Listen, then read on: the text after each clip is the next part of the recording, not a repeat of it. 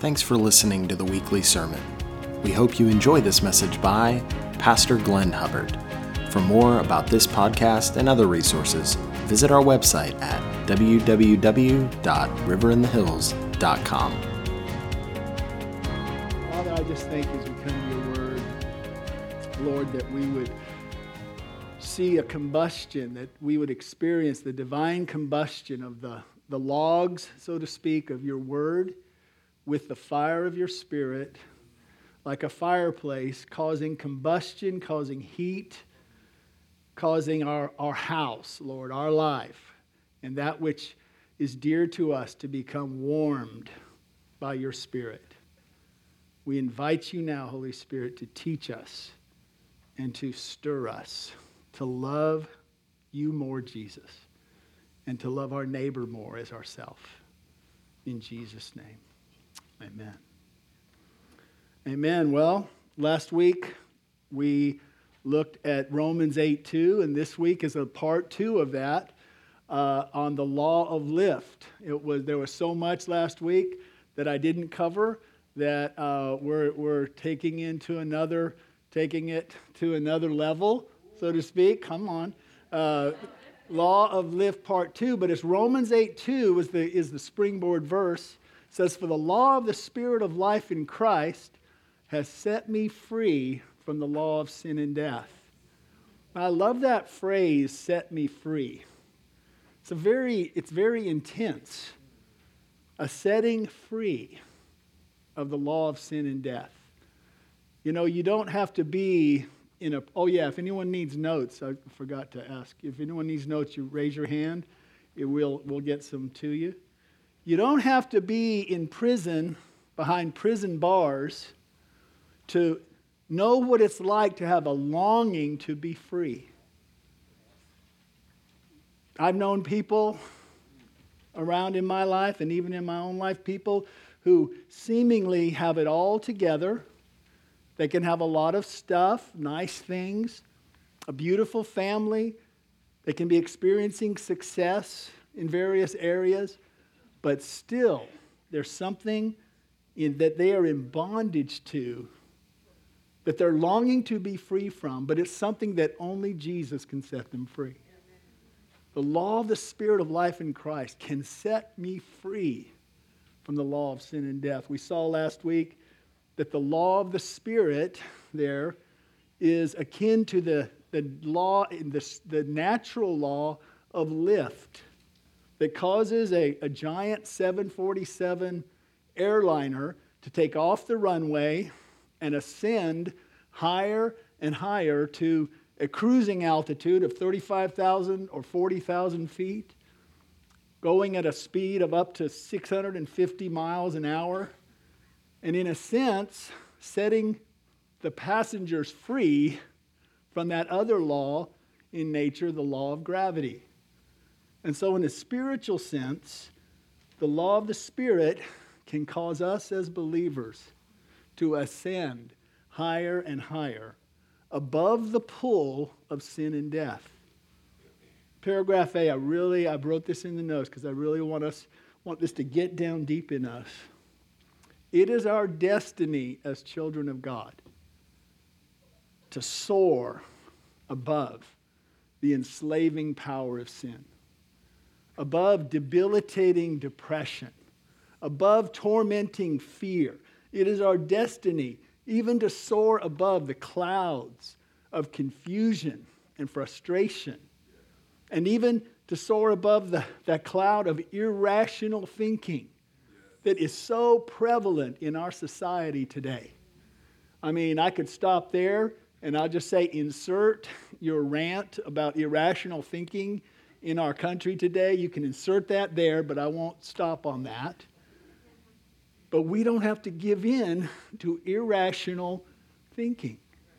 It's our destiny to soar above that. And I contend this that if we can live life, spiritually speaking, at 35,000 feet, we are more effective at changing our world for the cause of Christ when we are living from that elevated perspective because we will have something to say in an hour when people don't know what to say. We will have something to say with the authority of the Holy Spirit on our words, and we will have something to release supernaturally by the Holy Spirit to set people free, to cause people to be saved, healed, and delivered because of what we say and what we release. But that can only happen as we ourselves are free from that demonic, evil, worldly, gravitational pull of sin and death. So we looked at this last week, and we, we also saw that Jesus last week is like a beautiful diamond with innumerable facets, all of which have uh, are, are sparkling and glittering and shining with the beauty and grace of God. And when you receive Jesus, if you receive Jesus today, I received Jesus when I was a junior in high school in 1976.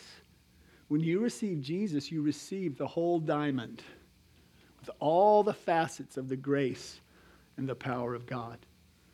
And now that you are a believer, every problem you have, for every problem you have, there is a corresponding grace or facet of the power of Jesus made available to you. Everything. John 1:16 says about Jesus and of his fullness we have received. We receive the whole diamond and grace for grace. For every grace that's in Jesus, there is a corresponding grace made available to you. We looked at examples last week. If you have the, the problem of anger, you humble yourself, you turn from, from that problem of anger, and you say, I turn to you, Jesus, and I receive the grace of your gentleness to take the place, to replace my problem of anger. We looked at various examples of that. We then, paragraph C, we looked at the illustration of an olive oil store which I didn't even know existed until a couple of years ago. Found out there's one here in Lakeway. It's a store with all kinds of kinds of olive oil that you take your bottle and you get under the spout and you fill it up with the, the olive oil you need. You know about the olive oil, right? There we go. We got some chefs over here. well, we looked at that and we, we kind of went with that. We can humble ourselves any problem we have, there's an olive oil from Jesus that takes care of that problem. We can get under that spout that we need and receive the proper oil from the Holy Spirit. Now, I've talked about humble yourself, and there's a really cool verse that helps explain how Christians can humble themselves. So we talk about that a lot, right? Humble yourself. What does that mean? You know, you go around like this, I'm humble. 1 Peter 5, 6, and 7 tells us how we can humble ourselves. It says, Humble yourself under the mighty hand of God, that he may exalt you in due time, by casting all your care upon him, for he cares for you. You see, you're no longer worrying about your worrying problem you humble yourself and you turn from your worrying and say, Jesus, I come before you and I receive the grace of your peace to come and take the place of my worry. And when you do that, the law of lift takes over. And, he, and the Holy Spirit lifts you out of your worrying and into the peace of God. That's how we can live at 35,000 feet. I was, we talked about the olive oil store last week, and I was walking through HEB this week, and so I had this on the brain, you know, come under the olive oil, but I couldn't relate to it as much as what I saw at HEB this week. I go to HEB, and first I see the coffee aisle, and there's all these, there's this coffee bean station. Can you show that? Well, you can barely see it, but these are all the different kinds of coffee. Is this working? No? Oh, well, you can see. What it is, is there's coffee beans of different kinds that you put your bag under and you can grind them. Then I went over and I saw, as I was going through the store, I saw the nut grinding station with different kinds of nuts to make your peanut butter or your cashew butter. Then I saw Healthy Living Station where there's uh, different kinds of pretzels or trail mix. But my favorite, I came across the Jelly Bean Station. and I don't know how this one, maybe, oh yeah, there we go. Yeah, it broke on me. Okay. Whew. Jelly Bean Station, and I, I, wish I could blow this up for you, but it, it, what it says in those, there's different kinds of jelly beans, and I got a little I admit the next minute or so is going to be a little cheesy. So um, they call me Papa Glenn around here. So this, this, this Papa Glenn pizza today is extra cheesy, okay? So, sorry. See, right there. We order extra cheese on this. So that first one, if we could blow it up, that one of that, that first one on the side is sizzling cinnamon jelly beans. And so I thought, what's the opposite? You probably won't be able to say, oh, there it is. Sizzling cinnamon. And um, so I thought, you know, I, Lord, I've kind of lost that, that sizzle of my zeal for you, Jesus. I'm kind of more into the S I N than the C I N. All right, it's getting cheesier. But instead of saying, oh, I'm so lukewarm, I don't want to just be lukewarm, I turned I turn to that facet of the diamond of Jesus that is the zeal of the Lord. I say, Lord, I turn to you and I receive your zeal, your wholehearted devotion, your wholehearted dedication. I'm basically putting my life under the jelly bean spout saying, Sizzling cinnamon, come and lift me up.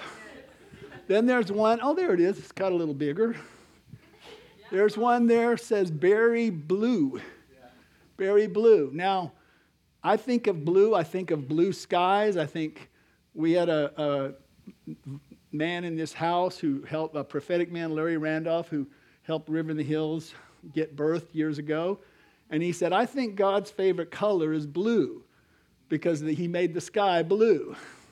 So I'm thinking with berry blue, I need help with the wisdom from above because I battle saying dumb stuff and being foolish. So, for my problem of foolishness, I, I humble myself, I come under the berry blue, and I say, James 3 actually said, it's getting cheesier, isn't it? All right. James, it, I'm doing this for a reason. I'm seriously not doing this to quote entertain. I'm doing it so we'll remember. So when I'm needing wisdom, I can come and I can say, I turn from the foolishness and I receive James 3 17, the wisdom from above. Yeah. And you'll find yourself saying things that are the wisdom of the Lord. And they'll say, How did you come up with that? And they'll say, I didn't. I really didn't. It was the wisdom of the Lord. Yeah. Then there's one of, of a depression or sadness so I thought of two of those. One of them is bubble gum, because I have childhood memories of bubble gum and joy. And then there's cotton candy, you know, fun, joy, happiness. So the same, the same exchange can be made. So I just, do y'all want to play along with me just for a little, for a second? Okay, what would the one be for Dr. Pepper? Healing. Very good. I come. See, you get a pastor doing illustrations and it gets bad. Cynthia, I know. Pray for me. Reach your hand out to me and pray for me. No, Cynthia's looking at me going, What did I get? Oh, no, you're looking at me going, The cheese, all right. So, amen. No, no more. um, but today I want us to look at how to daily rely on the grace of God. You know, we, last week we looked at how to get off the runway and get in the air, and I couldn't just leave it there. You know, once you're in the air, you want to stay in the air. You don't want to go down, okay?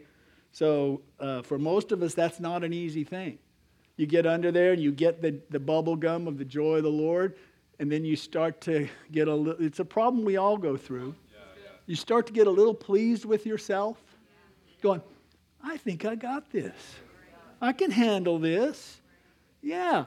And, and before we realize it, we have ceased to rely on the grace of God in our life. We've ceased to rely on the, the law of the Spirit that got us up above the depression.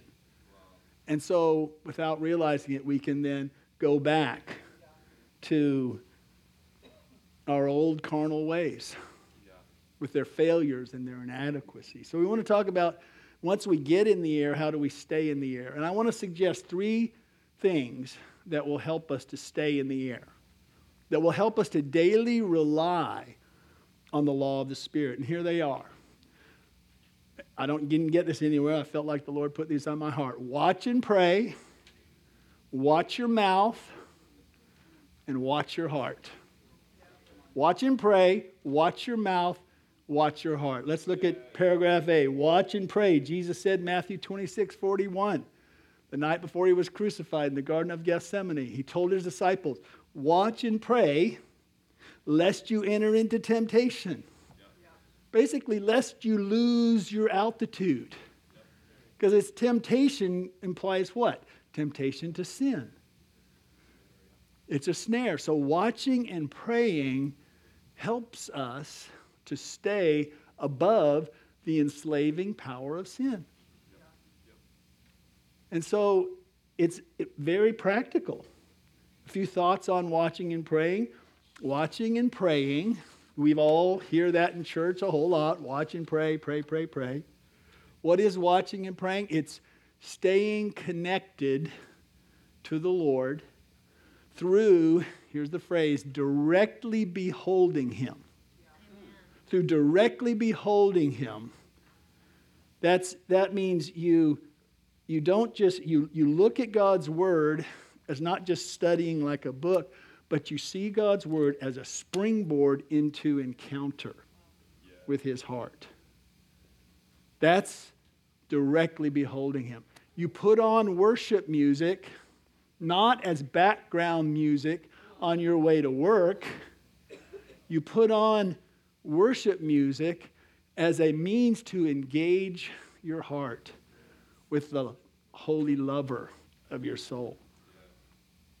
You directly behold him by stopping in the middle of the day what you're doing to pray. That's directly beholding. You stop. I actually have said this a few for the last few months. I've got my alarm set at 1:30 in the afternoon and 8:28 at night as a reminder, kind of almost a Pavlovian response, you know, Glenn, time to pray because I drift. Anybody else drift? Okay. Now, you're, but I'm busy. It's really wise to stop and pray so that you can stay at 35,000 feet. So my alarm goes off, and I have to confess, sometimes it goes off, and I'm like, I don't have time to do that right now. But it's in my phone every day. So, paragraph A, little a, watching. You say, what's watch? Watching is a subset of prayer. Got some IHOP folks here today, right, Susan? Wayne? Watching has the idea of interceding for a city, a region, or a nation. In biblical times, there were watchmen on the wall who were looking out from the city wall to the horizon, watching for the enemy armies to come so they could warn the city. So it's a form of prayer, watching, saying, Get ready, be prepared. Watchmen also on the wall would look out to the horizon for the good things to come so they could encourage the people in the city. So when we watch, we are looking for the enemy coming so we can warn, and we're looking for God and His Spirit and the good things and revival to come so we can encourage. Paragraph B watching and praying is like buying jet fuel. Think of the illustration with me that I've been with now two weeks. If you're cruising at 35,000 feet and you're on a long journey, say around the world, you need to get refueled in the mid in the mid in midair. Yeah.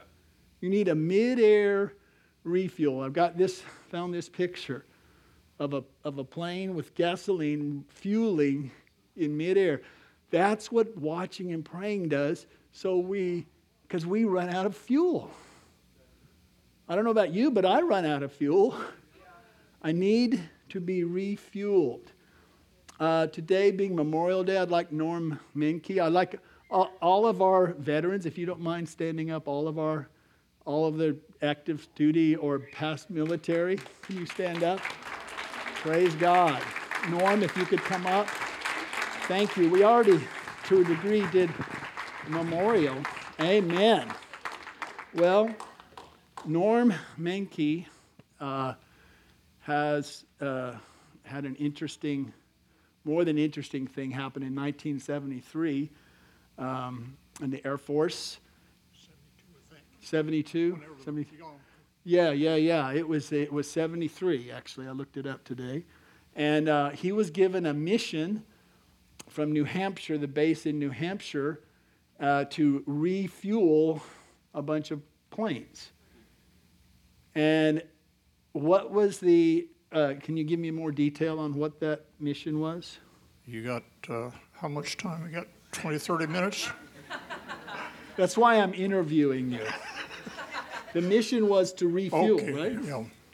I had several jobs while I was there. I was a flying crew member, I was air traffic control uh, representative, and I was an operation planner.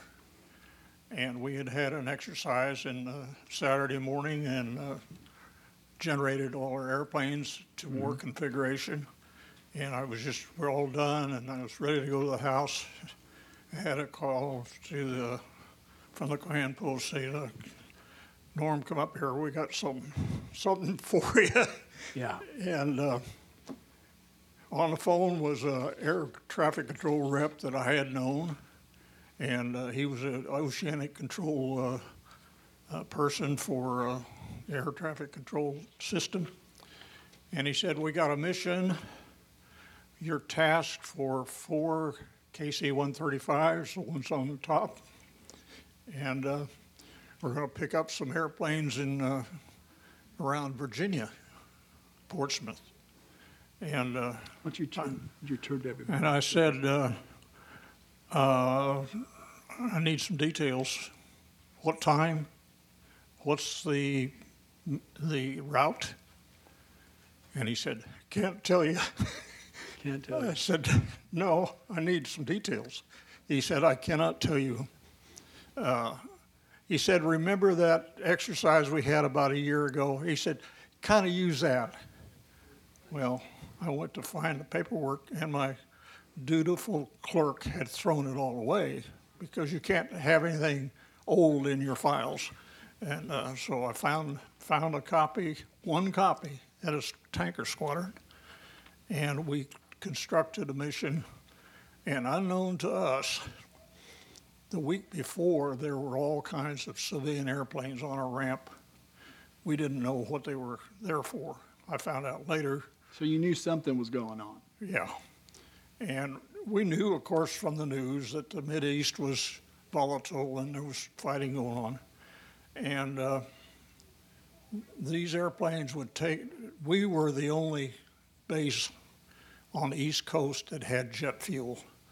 Because if you remember right, some of you, you stood in line for gasoline for hours.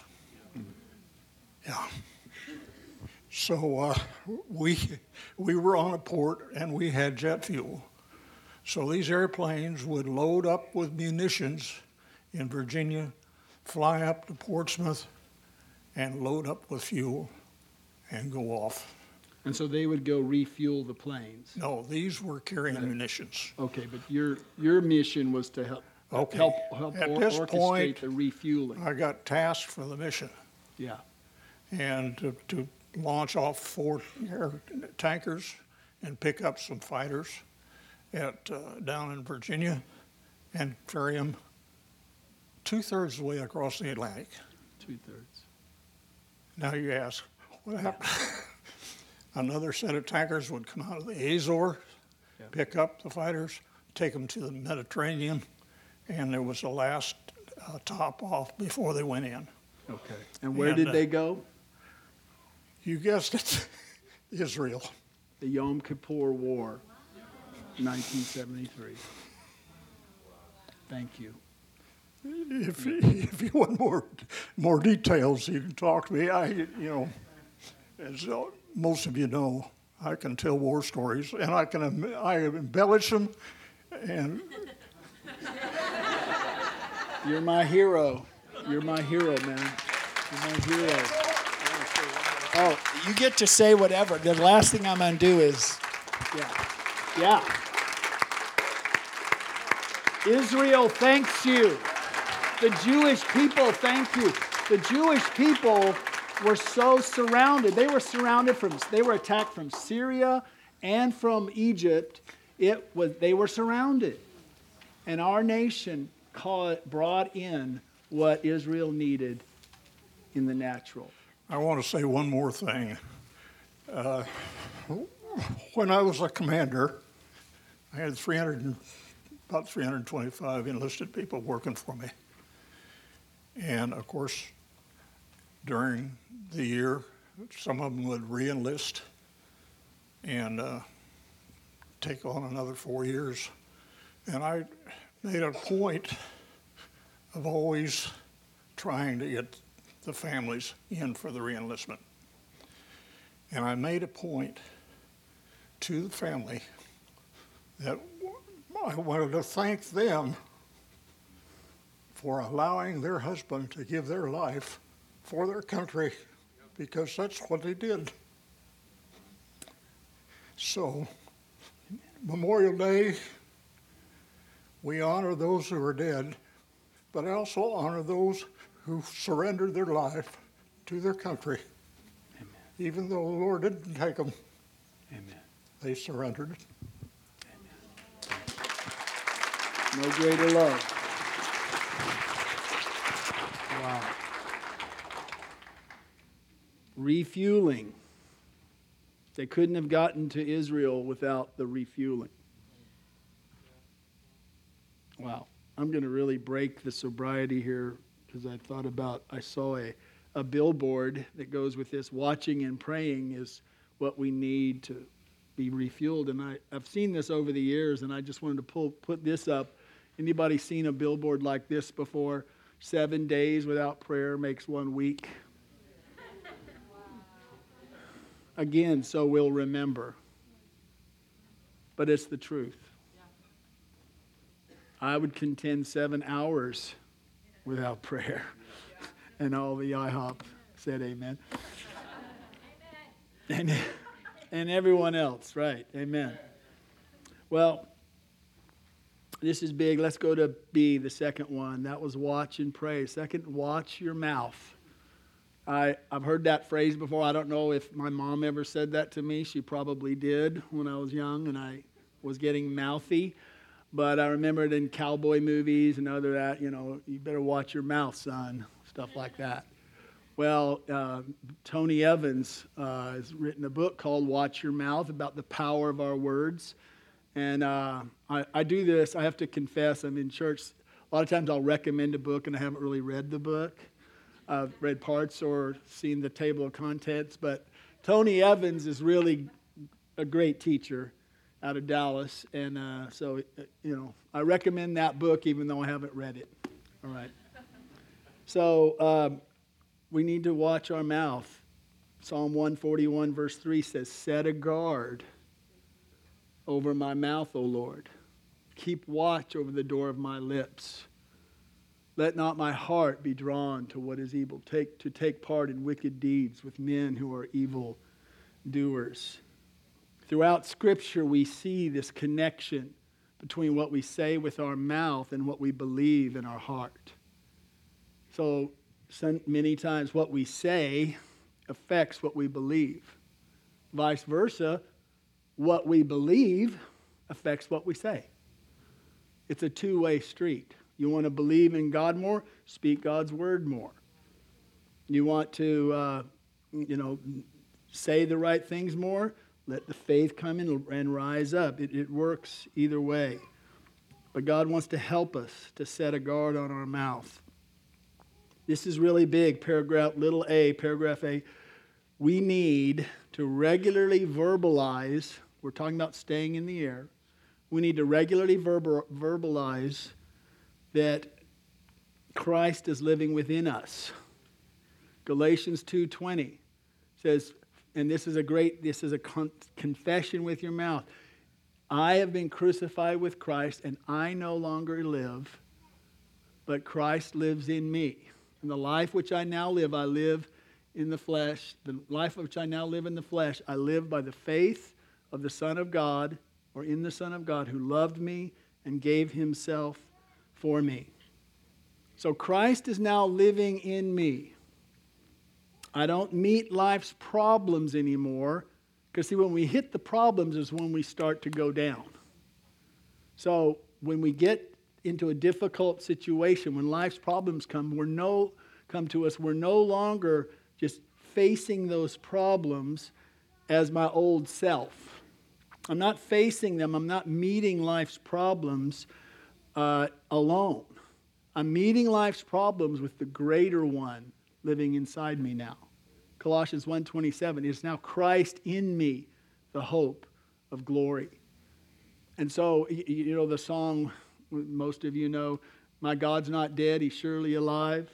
He's living on the inside, roaring like a lion. That's who's inside you. Satan goes about like a roaring lion, but if you're a believer today, you've got the roaring king of all the lions inside you.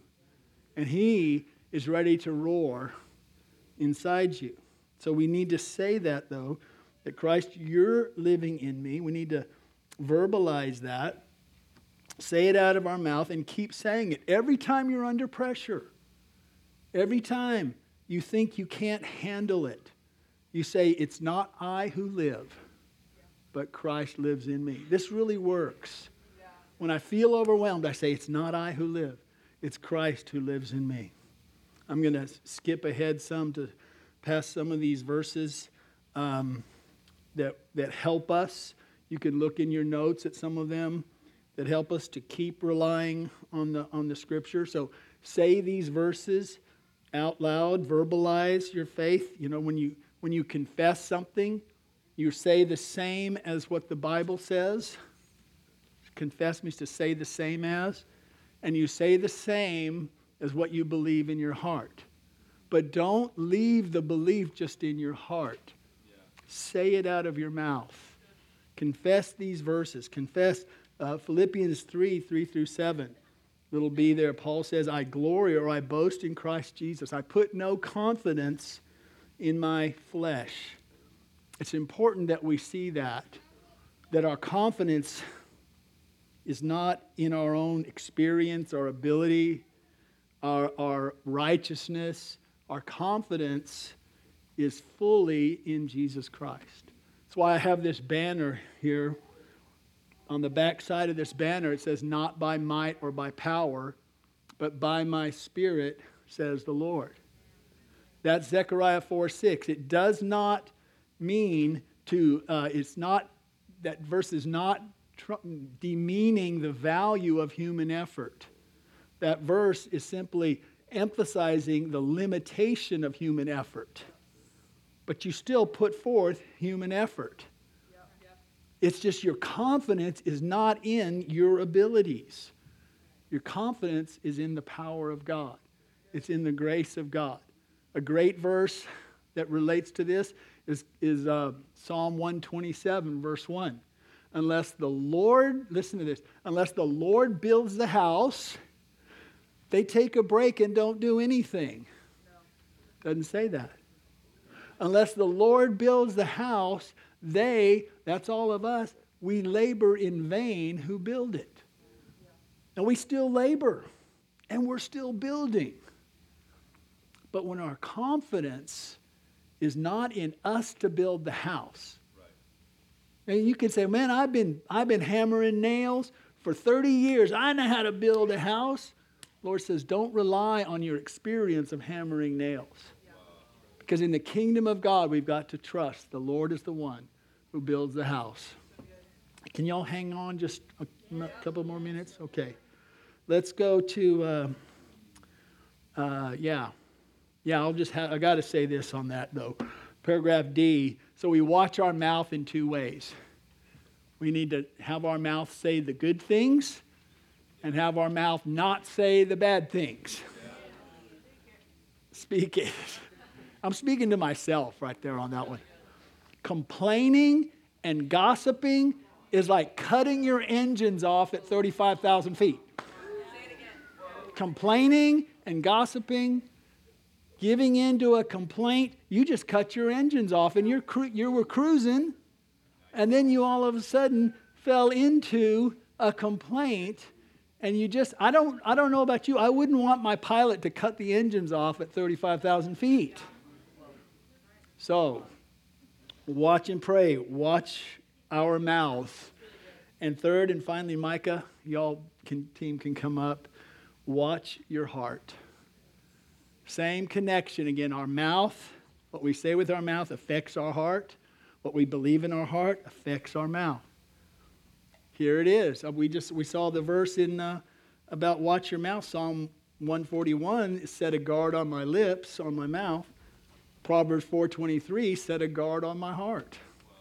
Guard your heart with all diligence, for out of it flow the issues of life. Psalm 19:14 says, "Let the words of my mouth and the meditations of my heart be pleasing to you." What is your heart? I could get deep and I could get in the weeds on this. But your heart, beside your physical heart, we just read it, the meditation of my heart. So your heart is that part of your makeup that is able to meditate. It's what you think on. It's where your affections are directed.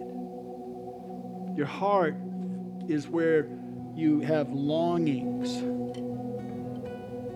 it's what you dream about, it's what you long for, it's your inner life. It's where your affections are, what your motives are. It's where and in whom you put your trust.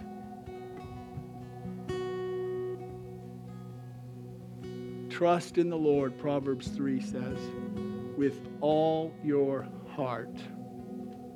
Not 90%, with all and lean not on your own understanding.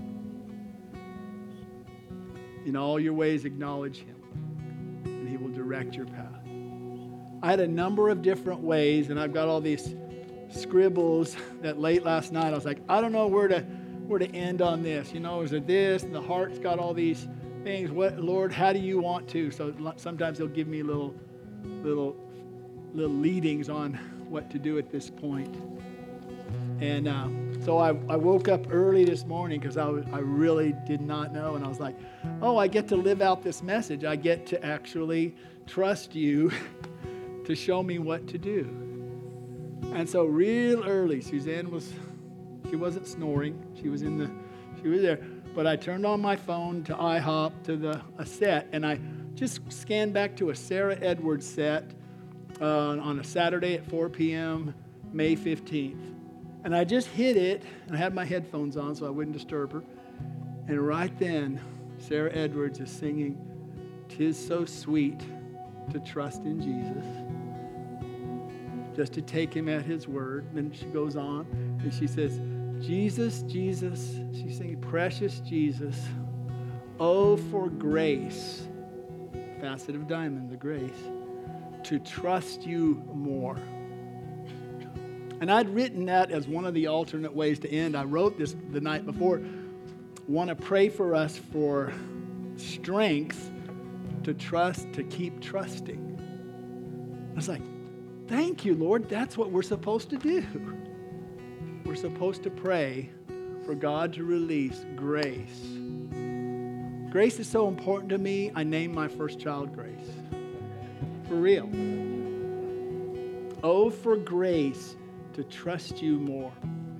In a world where there's so little, where trust is being eroded, I believe there's a, a presence here today to give us strength to trust Him more. So, would you stand up your feet?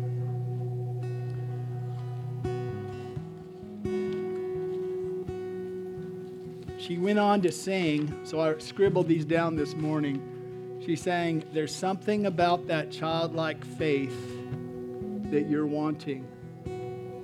That you're wanting. There's something about that childlike faith, faith that is pleasing, so pleasing. I want to bring that to you today.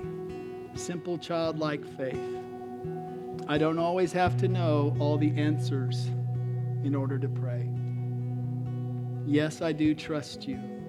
Yes, I do believe you. You are who you say you are. I believe. I believe.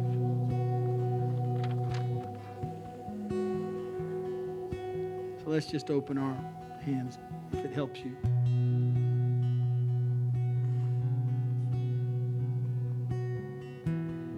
Lord, I feel at this moment like that man whose child was in trouble and he came to Jesus and he Jesus said to him, If you believe, I will do it. And he said, Lord, I believe, but help my unbelief. So, Holy Spirit, I invite you to tap on hearts right now where each of us is not trusting you with all To tap on us where we say, I need grace to trust you more. Just open your hands up now.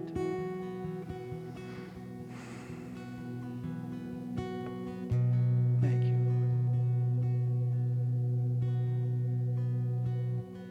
Lord. Just let him speak to you and just say, Lord, I'm, I'm I I have a weakness in trusting you right there. I'm turning, I'm getting under the spout and saying, Lord, I'm getting under the, the jelly beans of trust.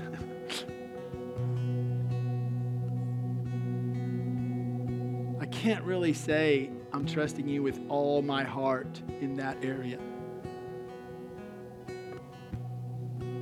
Lord, I know to stay with the law of lift keeping me above the pull of sin, that I need more faith. Just let faith come right now. Jesus. As you stay in this place, I'm, I've got one more thing I believe the Lord would have done, so I want to. Uh, you are totally free to move about the cabin. Seriously, you're free. Wow, I didn't even know that was an airplane thing. Sorry. Wow, the cheese got even cheesy. But you are. But I want us to take a moment. I'd like the, the worship team just to lead us for a few seconds, a, few, a little bit to just really take that area I think Sarah sings this too. Sarah Edwards is like my favorite right now. She said, Lord, I believe, but help my unbelief.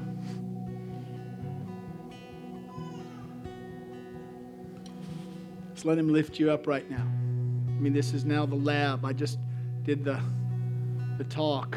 Now it's the lab. Go ahead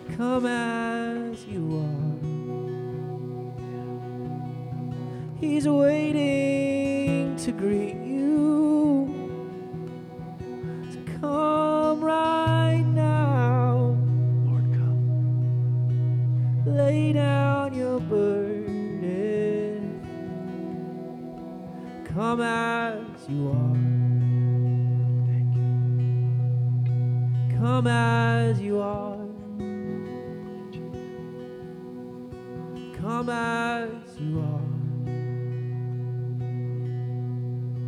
Come as you are.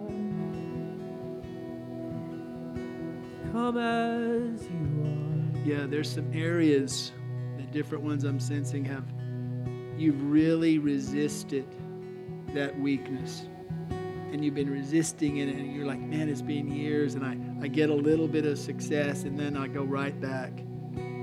And it's like somewhere inside you, you have resigned yourself to giving up. Paul said, I find this when I am weak, then I'm strong. And so, in a sense, if you're identifying an area of weakness right now, the enemy wants to discourage you and say, You're weak, you'll never get better. But the, actually, the Lord wants to encourage you that He runs after those who admit they are weak. I boast, he said, in my weaknesses, for when I am weak, then I'm strong. I want you to, I want to invite you as we, if anyone who has children, you're free to go get them. You can bring them back in, and we're officially dismissed like that. But I want to invite you to come to the altar and bring that area where you say, I admit I'm weak in this, and I maybe even I've quit trying to resist it. His strength is running after you right now. He's running toward the weak. So acknowledge, don't be ashamed of the weakness. Say, Oh, I feel really weak. And the Lord's like, Exactly, Glenn. You're the one I want to run to with my strength. So come forward and give him your weakness, those who feel led to do this. You want to at your chair, do it. We're just going to open this up now. Lord, I'm weak. We sang, Your goodness is running after me. Lord, your strength is running after the weak today.